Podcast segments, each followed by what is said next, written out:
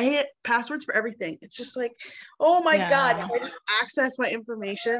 I was trying to pay my student loans and they're like, okay, you have to do this two factor authentication and then you have to like do it through your bank. And Yeah. I did all that. And then it was like, okay, we have to verify you by your email. And then I forgot my password for my email. And then supposedly your passwords get saved on Google if you let them. But every time I'm like, okay, let me go find my saved password, they're like, you didn't save this password. And it's like, I did though, I remember. The little thing popped up and it said, Do you want to save it? And I said, Yes. Also, I found sometimes that that question is literally there for two seconds and then it's gone. So by the time I want to click yes, Yeah. it's not there anymore. Like, Yes. I'm just gonna ask you. I don't care about your answer. Bye. Welcome to My So Called Sustainable Life, a podcast where we compare our personal sustainability lives with our professional one. We share candid conversations, interview guests, and get real about the realities of working in sustainability while also working towards a more just future, all in the name of mitigating our climate anxiety. Sustainable Concordia would like to acknowledge that My So Called Sustainable Life is recorded on the unceded territory of the Kanien'kehá:ka and the Haudenosaunee in Tiohtià:ke. We are committed to listening to and collaborating with the original stewards of this land. Go to nativeland.ca to find out more about the territories we are on as Turtle Island inhabitants. We'd also like to acknowledge that the physical space we work out of is currently inaccessible and that we are committed to making our programming accessible for everyone in spite of this.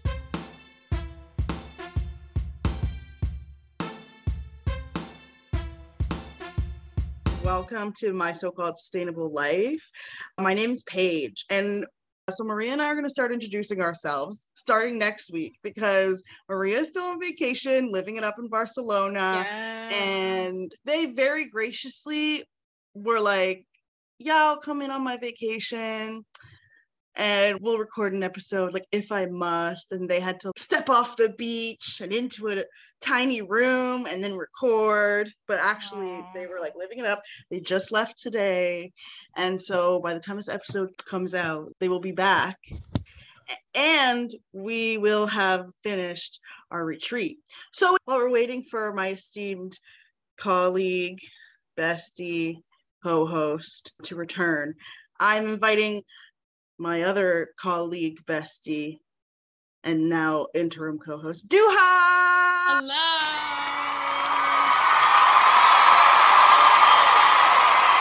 So this is my friend Duha. Introduce yourself. Maybe tell them. Do you know your sign? What do you mean my sign? Like my like I'm a Virgo? Yeah. Oh, okay. Yes. Are what are you? Are you a Virgo? I am a Virgo.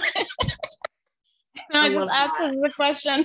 But yes, sure. My name is Duha and I am Paige's work bestie, one of work besties. I'm the education and engagement coordinator at SC. And yeah, I am definitely a Virgo. Yes.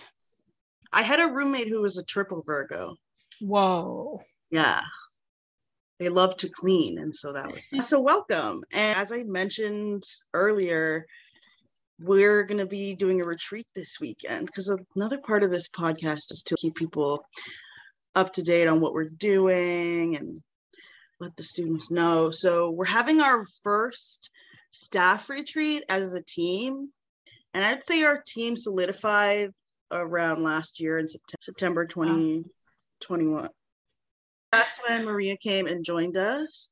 And we're a totally different team with very different values. And it's also our 20th year as an active fee levy. So we're reevaluating. Yes. So we're doing a retreat.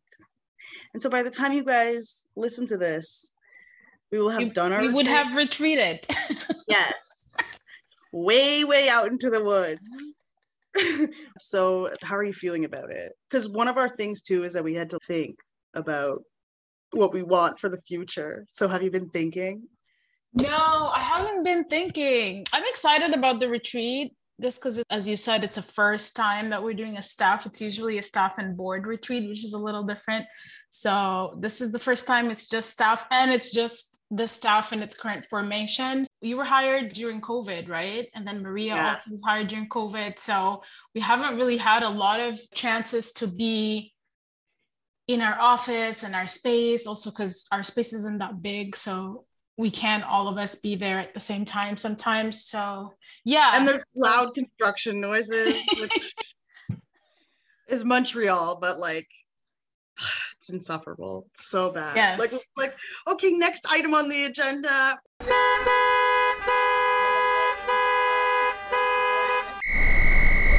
It's like Transformers out there. Anyways. Yeah. But no, honestly, I'm just realizing that it's after tomorrow. I know.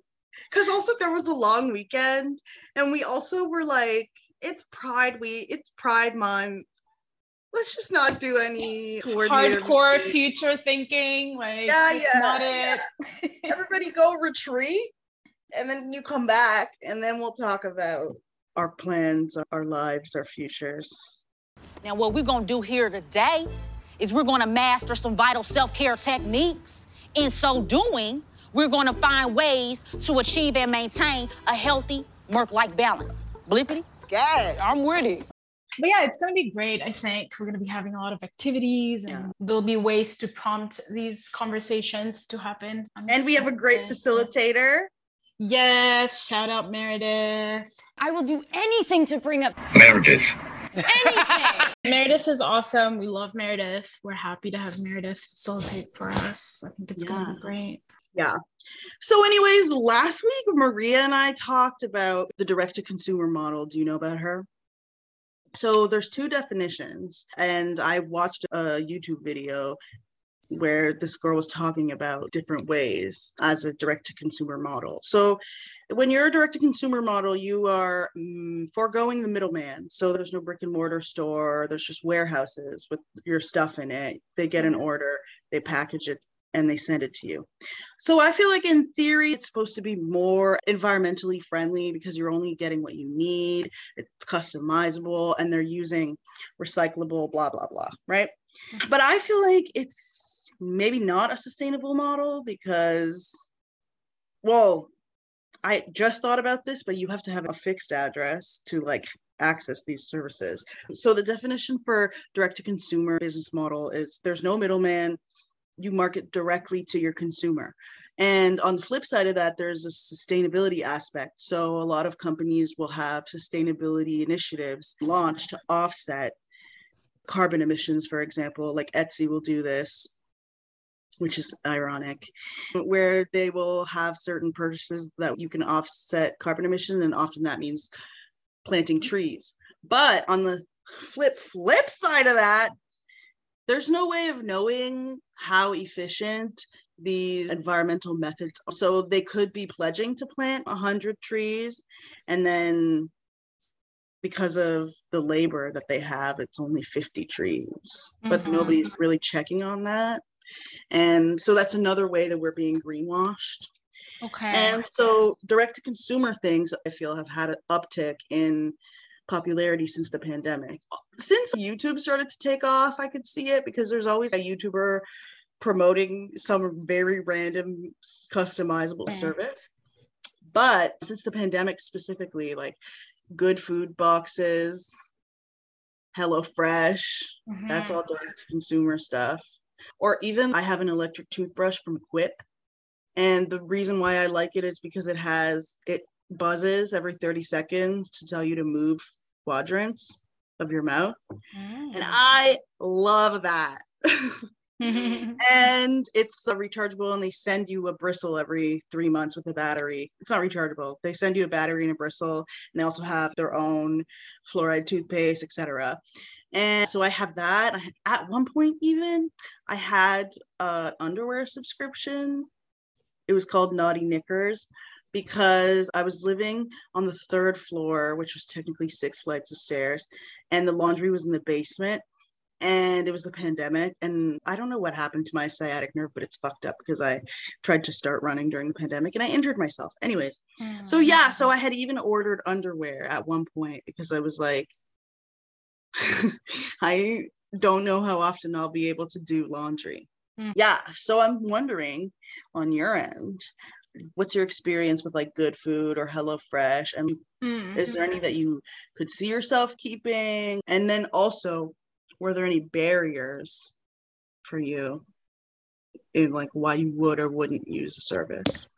Yeah, so I actually I use Cook It. I haven't tried Good Food or any of those HelloFresh or any of the others, but I use Cook It. I've been using it for probably more than six months now, consistently on a weekly basis. And yeah, honestly, it's working out for me. It's working out for me. I order the food that I want. They have good menus, different types of foods that you can order. You can also order like how long you want to be cooking the food. So I order stuff that's like 30 minutes, 25 minutes, something mm. like that. It's just easier to cook in the workday. I have tried so much to be someone who cooks on Sunday, all the meals, and then disastrous, never worked out for me.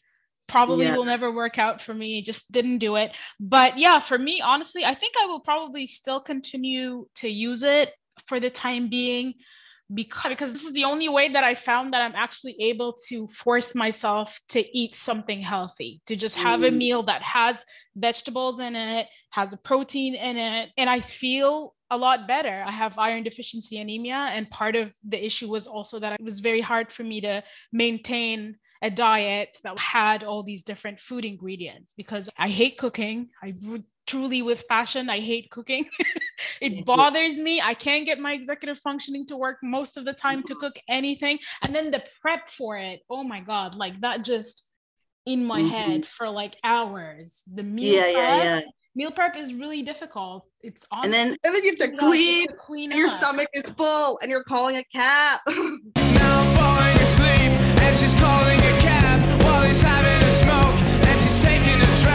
Exactly. And then you go grocery shopping to restore everything, and then you don't have any energy after you buy all these groceries. You can't cook. So you order food. So you're wasting more money.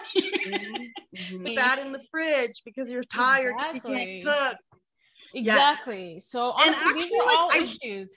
I went grocery shopping today thinking like, oh yeah, I'm gonna save some money, but I went to Rachelle-Béry, the health food store, and I was like, okay, I'm just gonna get like a loaf of bread and some dish soap, and then I ended up getting a bunch. I got like two packs of raspberries, some dish soap, a loaf of bread, gluten-free pretzels, and I want to say eggs. Anyways, it cost me like 60 bucks. Whoa. So that's why I hate grocery shopping. It doesn't Yeah. matter how well I plan. Yeah. Oh, I also got grapefruit juice, obviously, duh, because grapefruit juice is my favorite. But what were you doing before the pandemic? Were you ordering out a lot, or were you cooking a lot, or were you picking stuff up on the way home from campus? I mean, I think it was a combination of cooking and sometimes ordering food. But that's also like expensive, you know, so you couldn't order food Yeah. a lot. So I really had to cook for the most part, which is dreadful if you don't like cooking. then it really feels like an obligation just to survive, you know. And I'm not one of those people who like cooks with love. I just want to get over this and have put something in my stomach before it starts making sounds. That's it. And honestly, ah, the making sounds thing is so real because I will consider it a victory if I hear the sounds and then I feed myself an hour later. It's so difficult, even when you're like, okay, my body's literally telling me what it wants. The executive function is just not there sometimes. Yeah.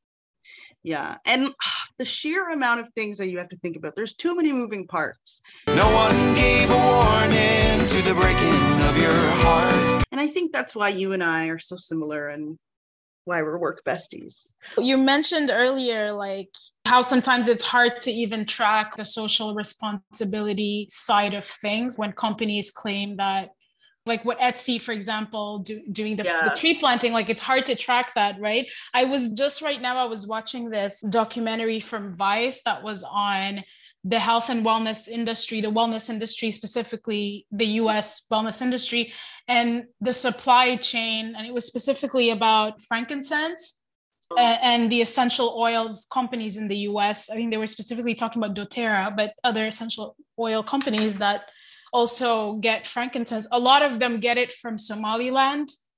and these companies claimed that they built these like two big schools in two different cities or two different towns in Somaliland. And so the Vice team went there and they interviewed the local people and they're looking for the schools and they couldn't find it. Oh my Um, god.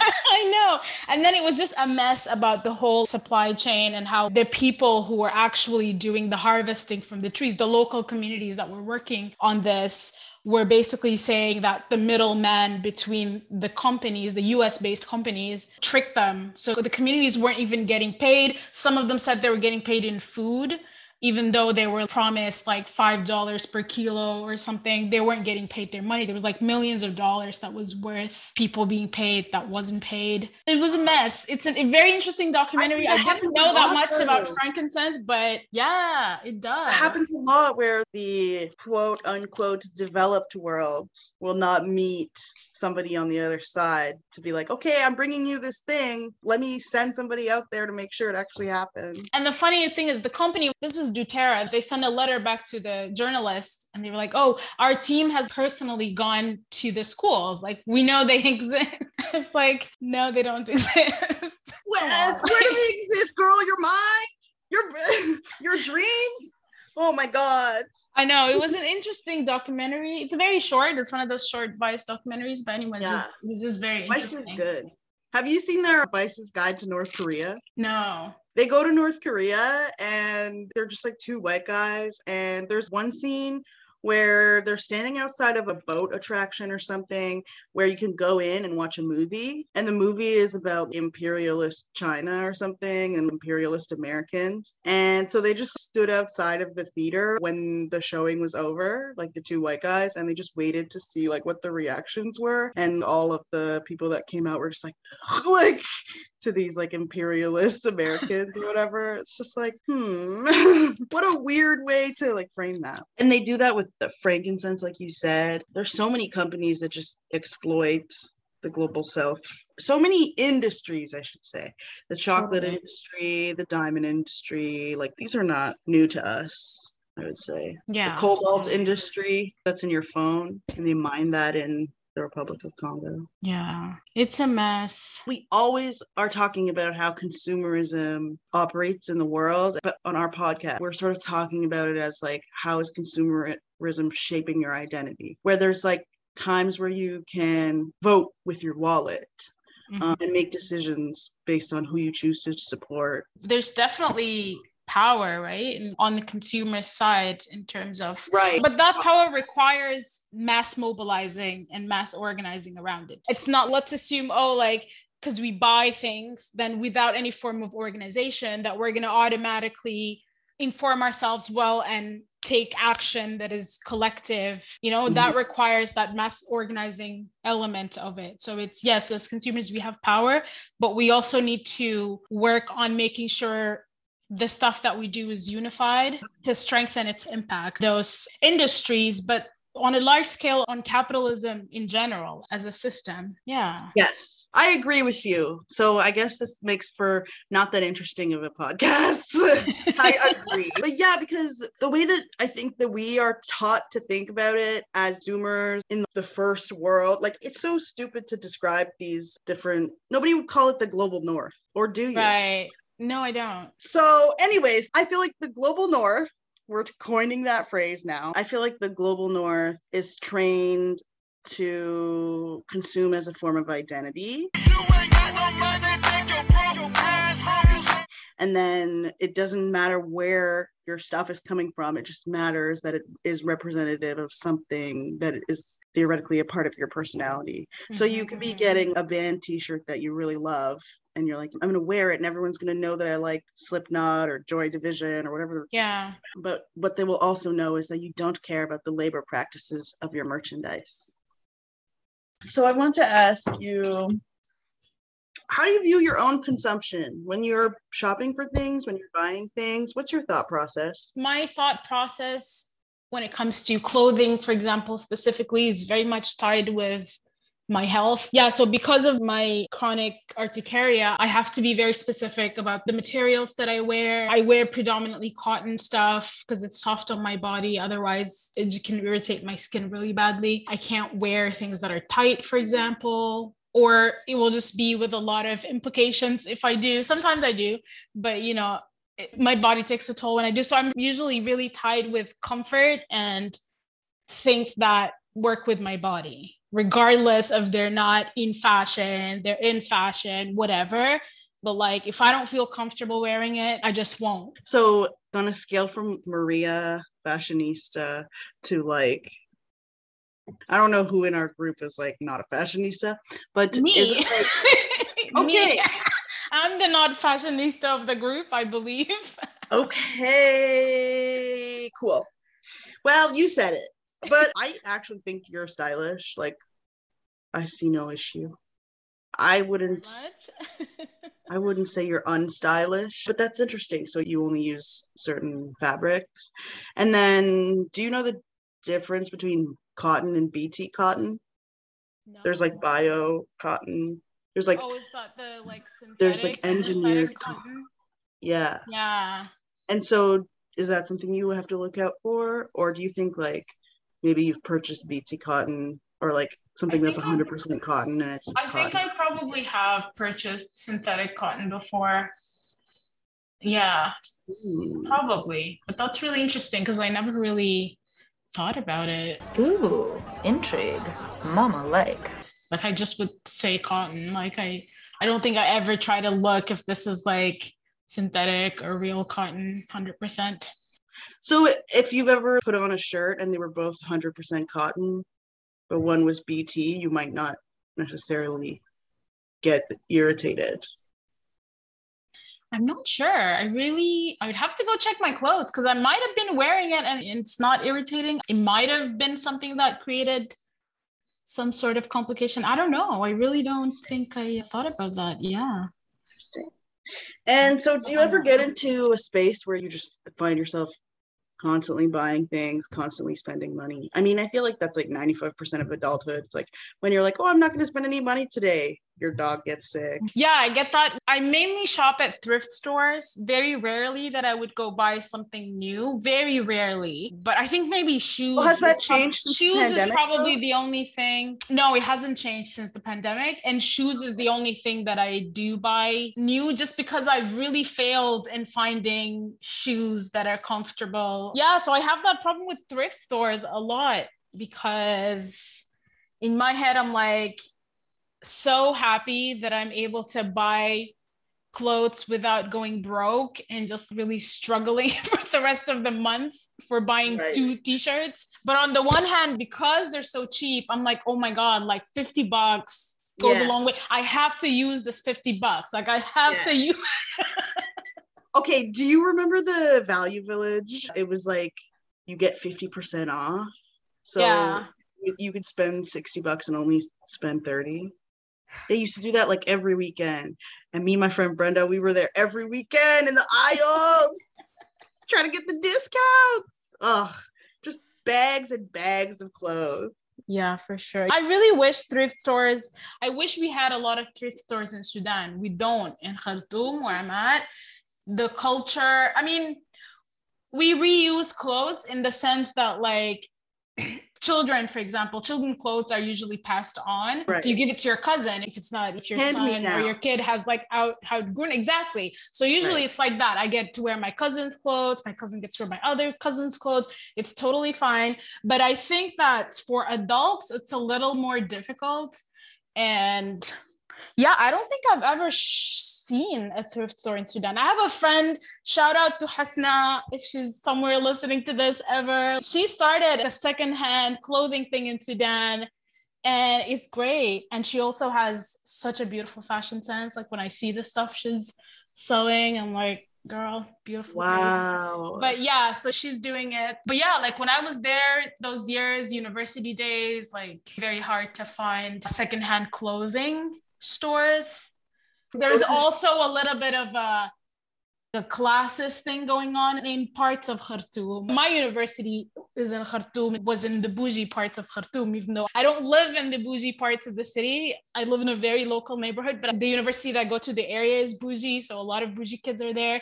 And yeah there's this kind of classes culture of being like yeah you can't you can't buy or say that you're using secondhand things Oh, this, this right. like a ew kind of thing like a little bit of a yeah, Yeah. they're just like a lot of people find themselves too bougie to be declaring if they are wearing it dec- declaring that use secondhand things Right.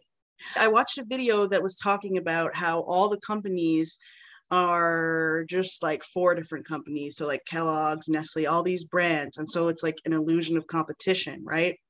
And they were saying that with this illusion of competition, the fact that it's not happening, they have to flip the competition onto the consumer. And I feel like that's the reason why it's like we are fighting for brands. Like we're like oh yeah i'd rather have a pepsi than a coke. I don't buy nestle chocolate because of this. Like we are the ones like fighting each other and we're having all the discourse and it doesn't affect any of the companies. And that's kind of like why these company oligarchical companies are okay with the discourse yeah it keeps them away from having to address anything That yeah, that makes total sense. That makes total sense. Yeah, Yeah. it's kind of like divide and conquer, but like on a consumer level, like you're gonna think Pepsi is better than Coke, and then you're gonna fight about it for a while. Exactly. So then another way to win capitalism is to be so above it that it doesn't affect you. So I think on the flip side, it's almost like having money but still being able to find things like secondhand is like a badge of honor because it's like environmentally friendly and because it's like about creativity and it's about saving money whatever but really it's just not leaving clothes for actual poor people like people who actually need the clothes Yes. or the thing that people do too is get clothes bigger than them and then they DIY it at home. So it's like a access issue there for fat people in a thrift Yeah. store. Shop in your own section. It don't look cute baggy. Yeah, that's true. These are definitely very valid points. Yeah. So I wanted to um, Wait, not to break you. I do remember. I have actually. I lied. I have shopped at a secondhand place in Sudan. I just remembered. Oh It's actually the market. It's Durman market. Like um, Durman, where I'm from, there's. It's. I think it's the largest market in the city. It's just an open market, but they would just dump clothes in this like big area just out in the open In and then you piles? yes in piles and then you would just like take things out i've definitely done that multiple times i just Whoa. remembered yes and Right, like sometimes i flea found cool stuff Right. No, yeah. When I volunteered at this place called Welcome Hall Mission, and we were cutting up carrots for the food bank, but that day they had gotten a particularly bad batch. Like we weren't supposed to be doing that, but then like they got this really bad batch of carrots because what they do is they bring in carrots that are not acceptable for food for supermarkets. So Mhm. it's a grade like C or lower something like that. And so we had to sort through those bags of carrots, and some of them were so moldy that they were just like moldy carrot juice. And so we threw out like full bags, like full slates. Anyways, it was very fun. Like I was laughing the whole time because I was with my friend Becky, who I had met her on this trip. We were laughing the whole time because we're like, this is so nasty. Like we didn't know we were gonna be doing this. Like I'll never eat a carrot again. um, and then they let us shop in their little in the they have a yeah store. they have a thrift It's not store. little. i know I should have said yeah. little. It's not little. it's not little it's big yeah and everything there is like two dollars. Yeah. Not to blow up the spot. Don't go there. If you have more than two dollars to spend on clothes, Don't ever, ever, ever, ever, ever, ever, ever come by here. I used to go because they provide services for refugee claimants. So I used to go there for the food bank when I just got here. And then I found out the secondhand boutique. Oh, I was so happy to see that. Was Yeah, just- and they have soaps. They have all sorts of stuff. Yo, Welcome Home Mission is doing it for sure. But yeah, that day was just a really bad batch of carrots. That's why they brought us there. There were some carrots that were perfectly like I could have eaten them unwashed. And yeah, we like sorted them into bags and then those go out to food bank patrons. And one girl okay, not a girl. She was an elderly lady. I think she was a patron of the store. She came in to the volunteer area because that's where we were sitting to eat lunch. And she was like, Hi. And she was talking to us and she said, You watch too much TV, I can tell. To me, to me. She said, You watch too much TV. I was like, Okay. What was the context? and like it what just randomly it? happened. No, she just came up and she just read us about our lives. I did watch too much TV and I do. I continue to watch too much TV. Actually, I don't think I watch enough TV. I'm too plugged into the realities of what's going on. I wish I could watch more TV. All I, want is to watch Real Housewives. They don't have any real problems. yeah. Earlier, I was talking about friend and fellow scholar. I don't know if I consider myself a scholar, but their name is Nene MK on Instagram. And they just started like a journal and it's on a subscription basis. And they just said something really brilliant. Shopping is the only space in which I allow myself to experience trust and desire. The satisfaction of knowing the simple click of a button is all that stands between I want and I have is such great comfort. A brief permission to exhale, to substitute outreached arms for noble fibers, to know I will be held and am the architect of a care that cannot be taken away from me. With each purchase, a deep exhale followed by a rush of serotonin and adrenaline, quickened breath, already in search of new acquisitions. Because a shelter built solely of cloth and leather must always be reinforced. So I really resonate with the idea of shopping is the only place where you can experience want and desire. I feel like that really represents itself to me, like in the ways that I choose to consume, like shopping at 3 a.m. and then getting everything that I've uh, been putting off getting. And so some of it's fun and some of it's like necessary. And then I'm like, oh my God, I just spent so much money in one go. But it's like, no, girl, you should have been buying these things all along. Yeah. And I find myself buying things that have just been in my cart for like two years and a half. I never had enough money to budget it, but I'm like, I'm definitely going to get this at some point. And then when I do a gig and I get like a little bit of money, and then I'm like, okay, I'm going to go Something buy the 16 things in my cart. Finally, they've been sitting there for two years. Yeah so i just felt like that quote is like really powerful and i think like everything that they say is so like on point. It's so like deeply connected to the core of who we are as humans and so how do you feel about this idea that a shelter built solely of cloth and leather must always be reinforced? Because i kind of see that in the cyclical nature of buying getting having to give away needing again buying getting having to give away I think it's like as much as we are so aware of all of these things, I feel like because of how capitalism in general is so embedded into so many different layers of our lives, including our fashion sense, including our desire for more things, that it takes a lot of work.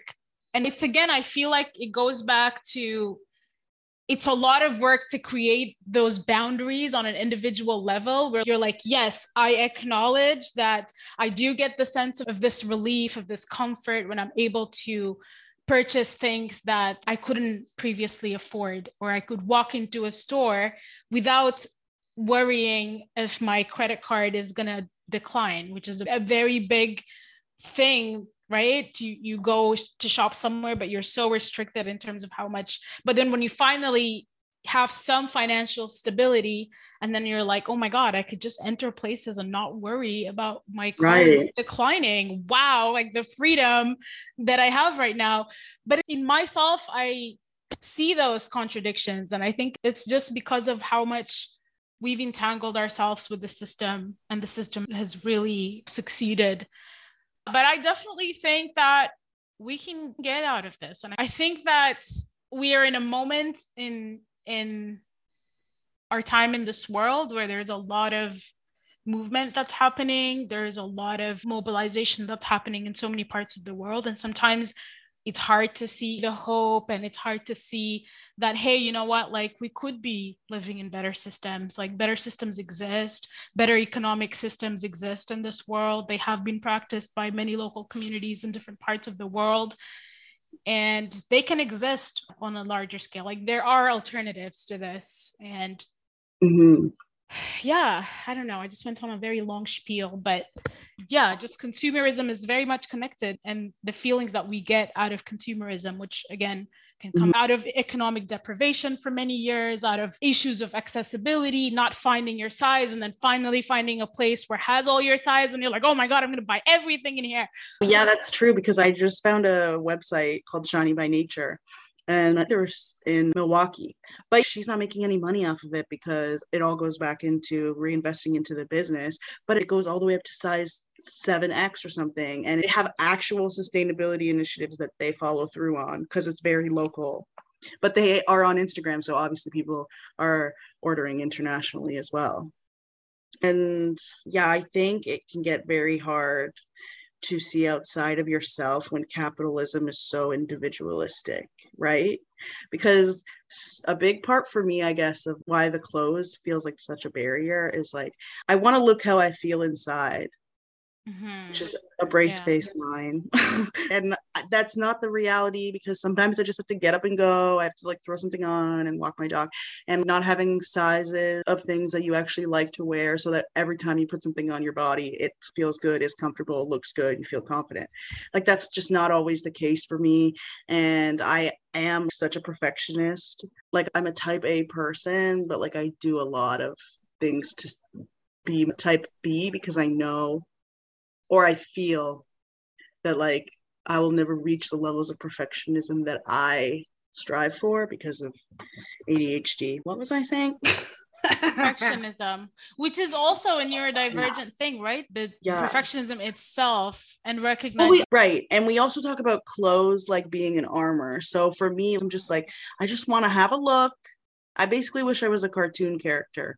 I want to have a look. I want to rotate between three outfits. I want no one to think it's weird. Lizzie McGuire, you are an outfit repeater. I want the clothes to magically wash themselves by way of just being animated every time. Can the animator that's storyboarding my life get it together, please? So, anyways, what's going on in in Sudan?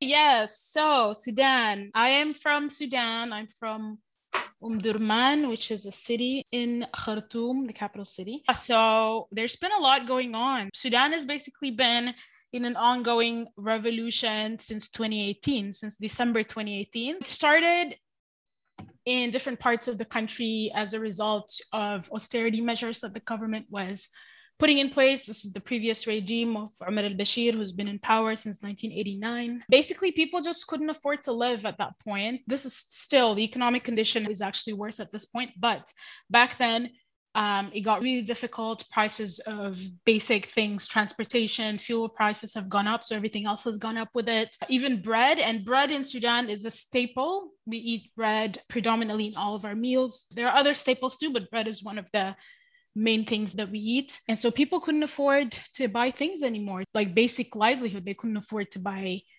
food, they couldn't afford to get medication. And school children has actually had like high school students had a big part of this because they couldn't buy their lunch when they would previously would just go to the shops near the school and would buy sandwiches, falafel sandwiches or whatever, but they Mm. couldn't afford to do that anymore.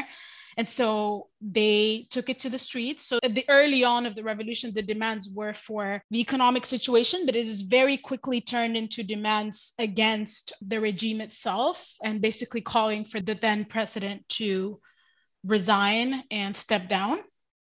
The early months of the revolution were extremely difficult. This regime has been in power, as I said, since 1989. They have used up all of the country's resources on security and military stuff and policing for the largest part. So it was a very hard battle for people to be in the streets with no ammunition, with no weapons, with nothing, and to face military presence in their streets, snipers, and things like that.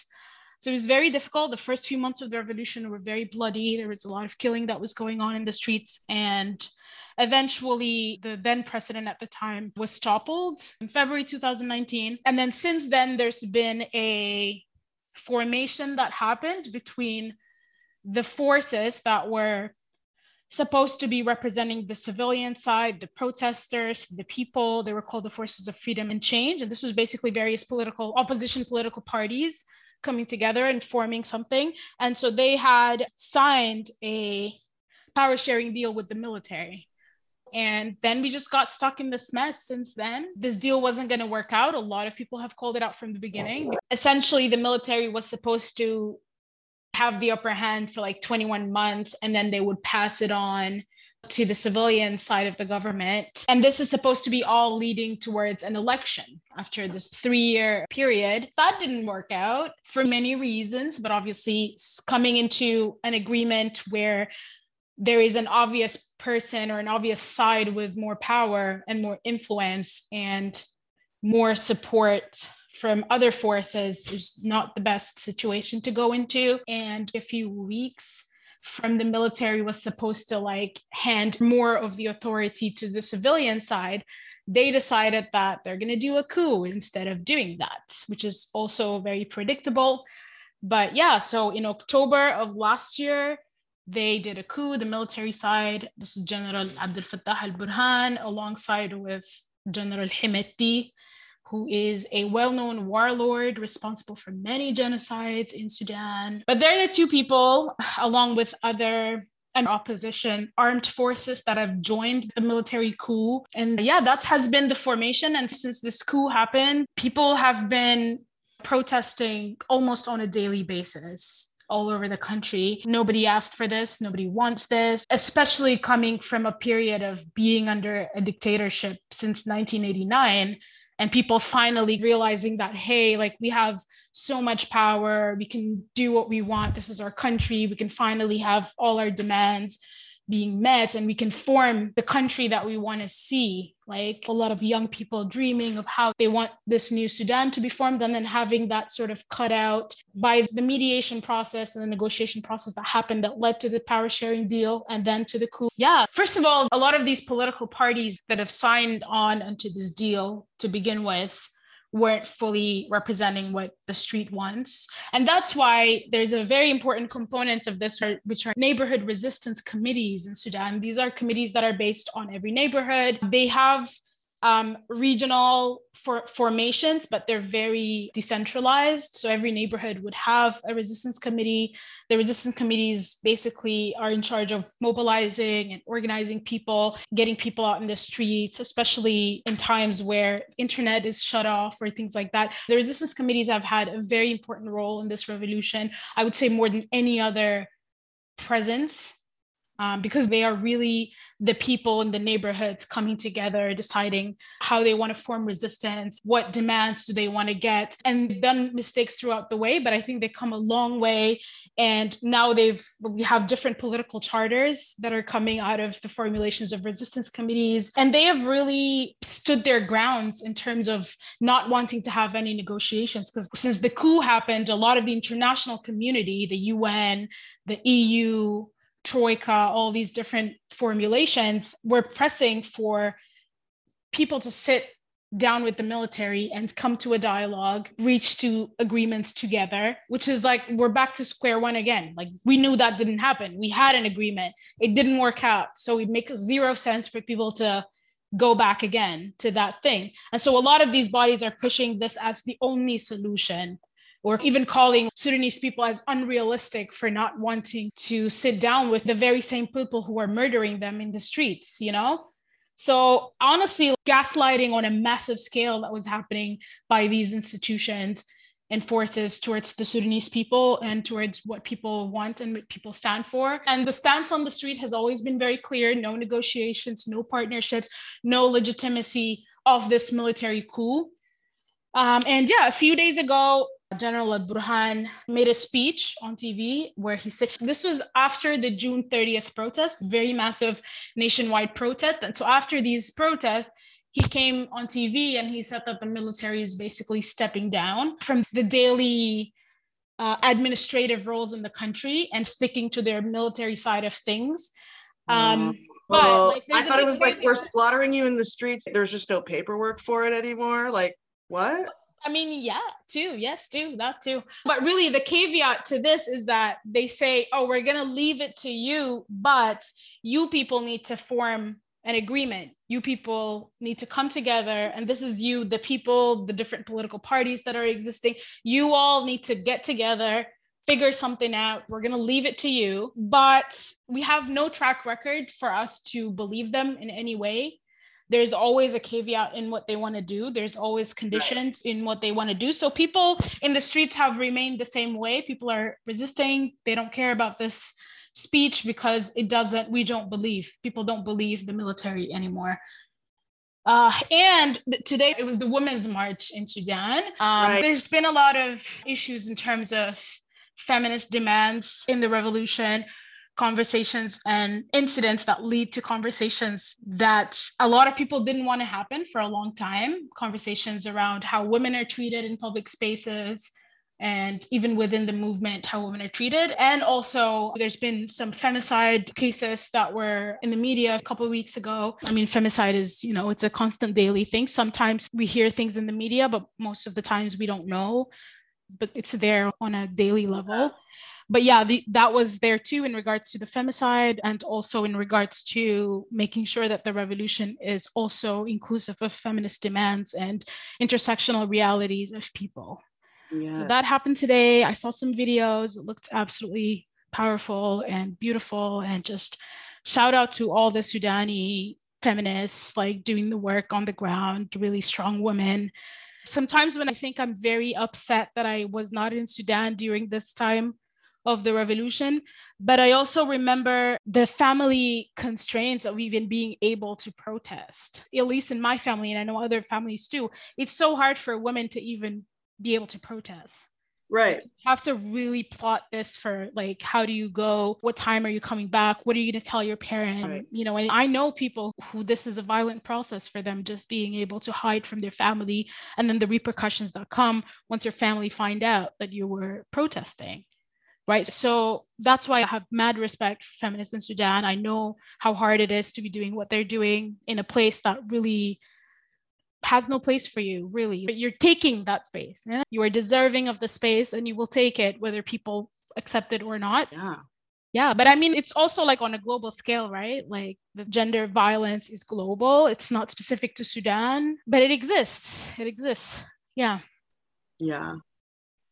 Geez, God. Watching this as somebody who I'm not from Sudan and I didn't have very many Sudanese friends growing up, but watching this as somebody who was just introduced to this now as a result of having extra time of the pandemic where I can watch Instagram and like know what people are talking about is wild because it really is women on the ground doing all of the minutia and doing the archiving and all these things, basically finding ways to make themselves a part of the process while also having this restriction of perceived differences of gender.